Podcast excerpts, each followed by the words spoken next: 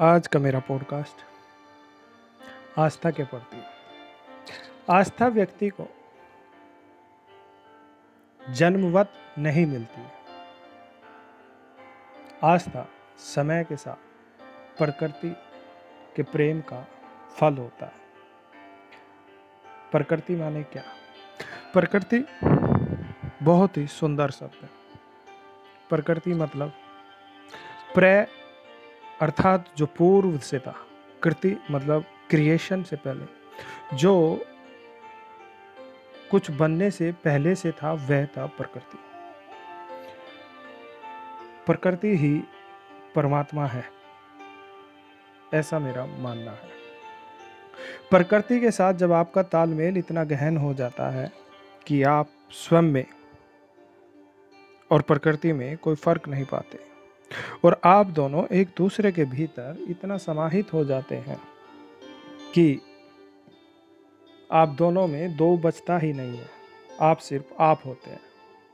और वहीं से उस आस्था का जन्म होता है। चाहे आप उसे किसी ईश्वर की भक्ति कहें, या किसी अपने इष्ट देव के प्रति समर्पण कहें, या किसी भगवान की स्तुति कहें। प्रकृति को ही संभवतः हमने भगवान बना लिया है। और प्रकृति के कई सारे रूप हैं। तो वैसे ही आस्था के भी कई रूप हैं। आस्था, माँ के प्रति प्रेम, मातृभक्ति कहलाता है। वही माँ का प्रेम अपने बच्चों के प्रति वात्सल्य कहलाता है। ये दोनों आस्था के ही रूप है।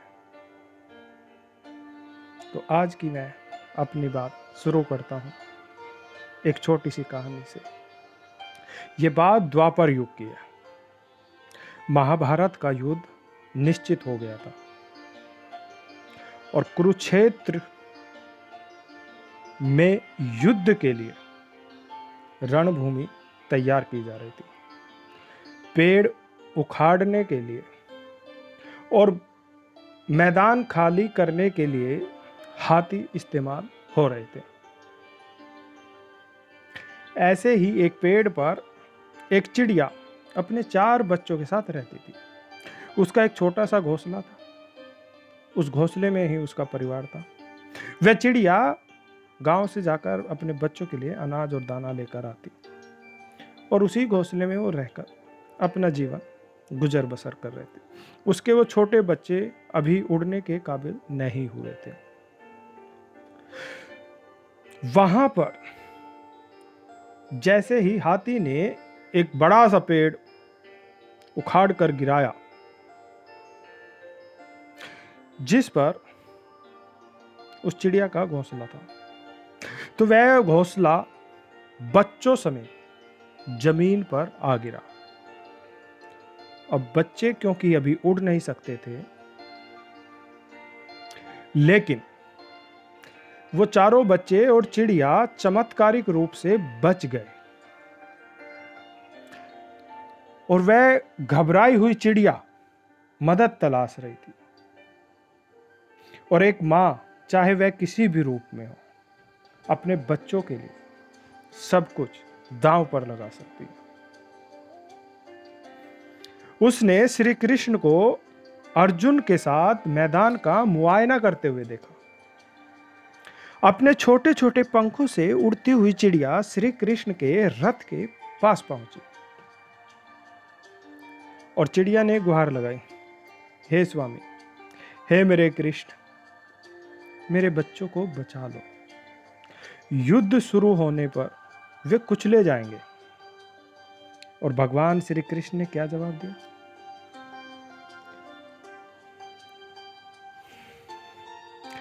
मैं तुम्हारी ममता समझ सकता हूँ, लेकिन प्रकृति के नियम में दखल नहीं दे सकता। चिड़िया बोली, हे कृष्ण, मैं बस इतना जानती हूँ कि आप ही रक्षक हैं। मैं अपने बच्चों का भाग्य आपको सौंपती हूँ।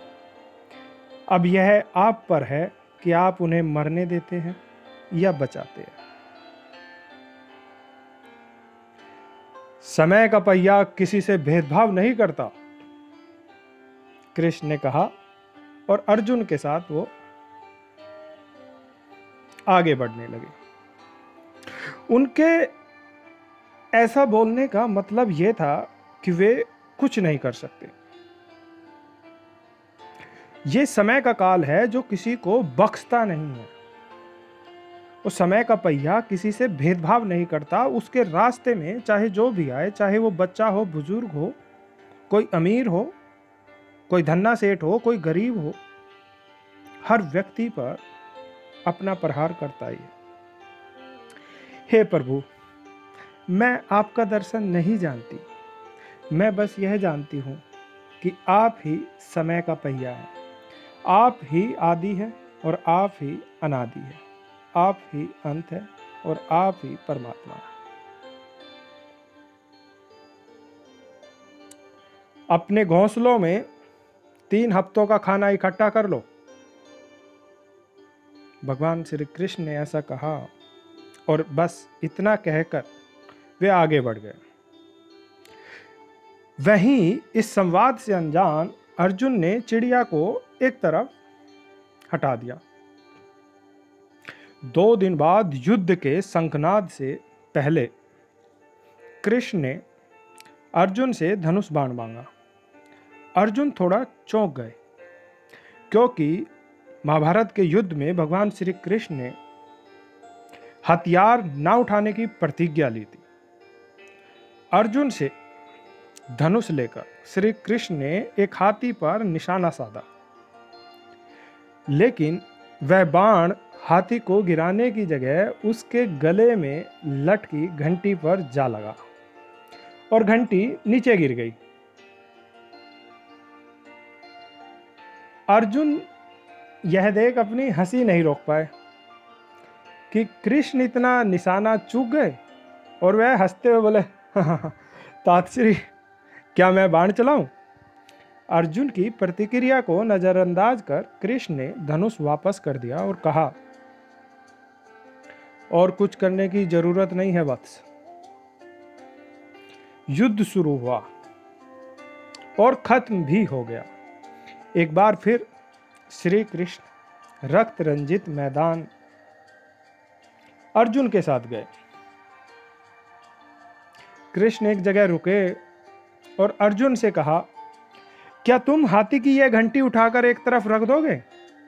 अर्जुन एक बार फिर हैरान रह गए। कि रणभूमि में कई सारी चीज़ें पड़ी है जो हटाना ज़रूरी है। फिर कृष्ण धातु के इस तुच्छ टुकड़े को रास्ते से हटाने को क्यों कह रहे हैं? अर्जुन में कम से कम श्री कृष्ण से तर्क करने की क्षमता नहीं थी।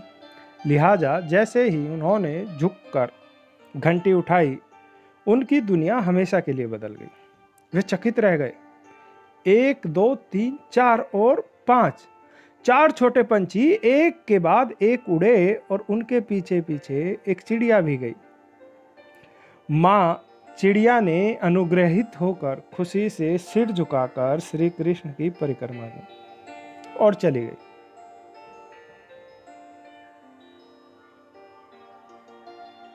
अर्जुन, हे कृष्ण, मुझे क्षमा करना।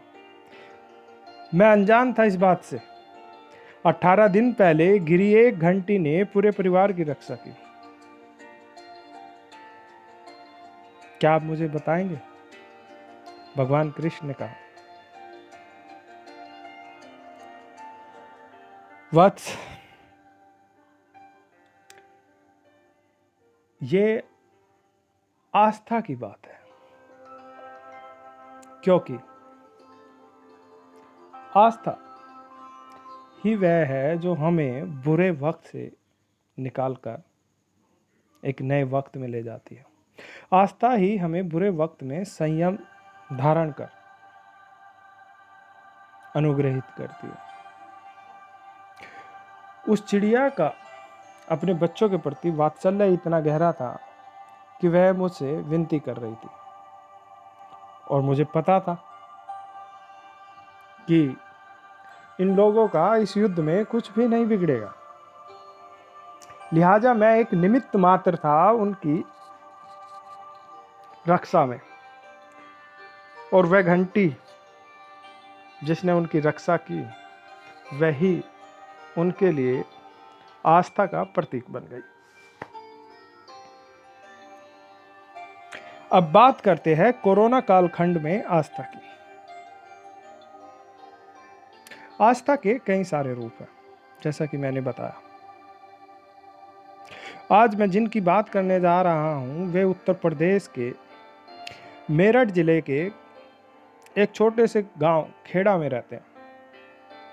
और रोज़ाना मॉर्निंग वॉक करते समय जय श्री कृष्णा से अभिवादन करते हैं।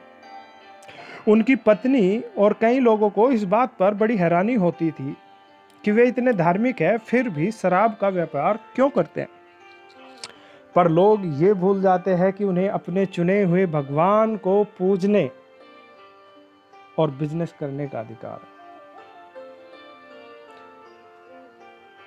लॉकडाउन होने के दो दिन बाद वे नकदी के संकट में फंस गए। क्योंकि उन्होंने बहुत सारा स्टॉक रख लिया था और लॉकडाउन जारी रहा। लेकिन उनकी प्रार्थना भी जारी रही। और उसी रात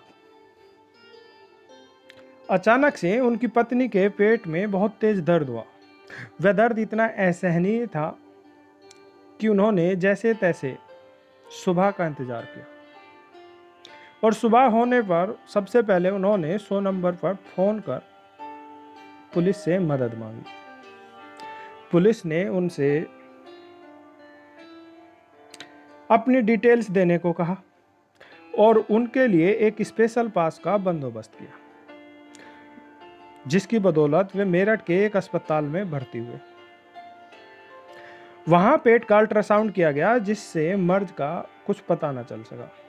लेकिन दर्द में कोई राहत नहीं थी तो डॉक्टर ने सीटी स्कैन किया और जाँच में आया कि यह दर्द उनका अपेंडिक्स का था। तो डॉक्टरों ने उन्हें ऑपरेशन की सलाह दी। और क्योंकि दर्द बहुत तेज था तो उन्होंने उसी वक्त ऑपरेशन कराने का निर्णय लिया। डॉक्टरों की टीम ने एहतियातन उनका कोरोना का सैंपल भी ले लिया। उनकी सर्जरी कर दी गई। अब उन्हें दर्द से तो मुक्ति मिल गई थी, लेकिन एक नई समस्या उनके सामने खड़ी हो गई। वो यह कि उनकी कोरोना संक्रमण की पुष्टि हुई। हालाँकि उनमें कोरोना के कोई लक्षण नहीं थे।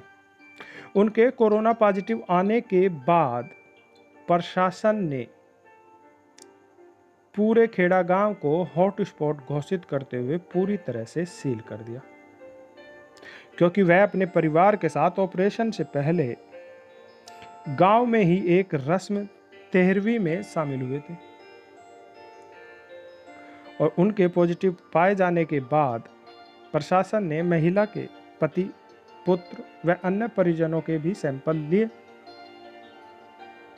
जो कि जाँच में सभी नेगेटिव पाए गए। लिहाजा, उनका सैंपल दोबारा लिया गया, क्योंकि उनमें संक्रमण का कोई लक्षण नहीं था। वे सब लोग तनाव में आ गए थे, लेकिन उनकी प्रार्थनाएँ फिर भी जारी रही। और वो शायद इस बात से इतना दुखी हो गए थे कि उन्होंने एक दोस्त के सामने तनाव वाले इस शराब के व्यवसाय को हमेशा के लिए छोड़ने की इच्छा तक ज़ाहिर कर दी। अब उनके सैंपल का जब रिज़ल्ट आया तो हर कोई खुश था, क्योंकि उनमें संक्रमण का कोई लक्षण नहीं था और इस बार उनकी रिपोर्ट नेगेटिव आई। जाँच रिपोर्ट नेगेटिव आने के बाद उन्हें अस्पताल से छुट्टी दे दी गई। घर लौटने पर उन्हें एहतियातन चौदह दिनों के लिए होम क्वारंटीन किया गया।